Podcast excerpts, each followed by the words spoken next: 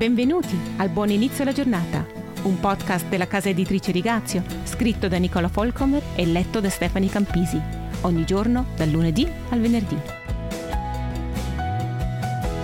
La grazia che ci rende forti nella debolezza. Oggi vorrei raccontarvi di una mia amica Jane.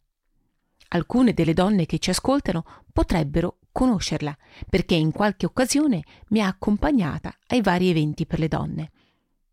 Molti, quando la incontrano per la prima volta, vedono una donna allegra e divertente, ma sono molto sorpresi quando sentono la sua storia.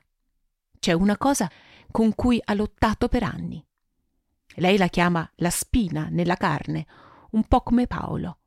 Soffre spesso di attacchi d'ansia, attacchi di panico e depressione. Jane ha avuto una bellissima infanzia, delle relazioni familiari stabili e genitori meravigliosi. Quindi non c'è un motivo evidente per l'inizio dei suoi problemi. Nel mondo avete paura, disse Gesù. Jane pensava di essere semplicemente una persona ansiosa per natura. Nuovi studi ora mettono in discussione gran parte di ciò che in passato si dava come spiegazione per queste problematiche.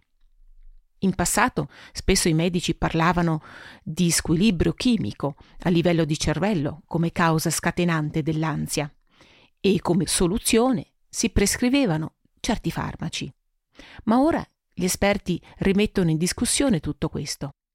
Viviamo in un mondo perduto e proprio come il credente può sviluppare il diabete o il cancro o la sclerosi multipla, può soffrire anche a livello psicologico. In particolare se è una persona molto sensibile, perché tutto viene vissuto in modo più profondo. Ci sono anche molti personaggi biblici che caddero in una sorta di buco nero emotivo, perché ad un certo punto non ce la facevano più. Elia, Agar, Davide, Noemi. Paolo stesso racconta che tante cose lo spaventavano. In secondo Corinzi sette cinque Paolo scrive: «Siamo stati tribolati in ogni maniera, combattimenti di fuori, timori di dentro». Jane è credente da molti anni, ha formato una famiglia, cresciuto dei figli, lavorato per anni, è attiva nella sua chiesa, si potrebbe dire che nella sua vita tutto sia abbastanza sotto controllo. Allora, Gesù l'ha liberata dalle sue paure? Come i credenti, le paure hanno posto nella nostra vita?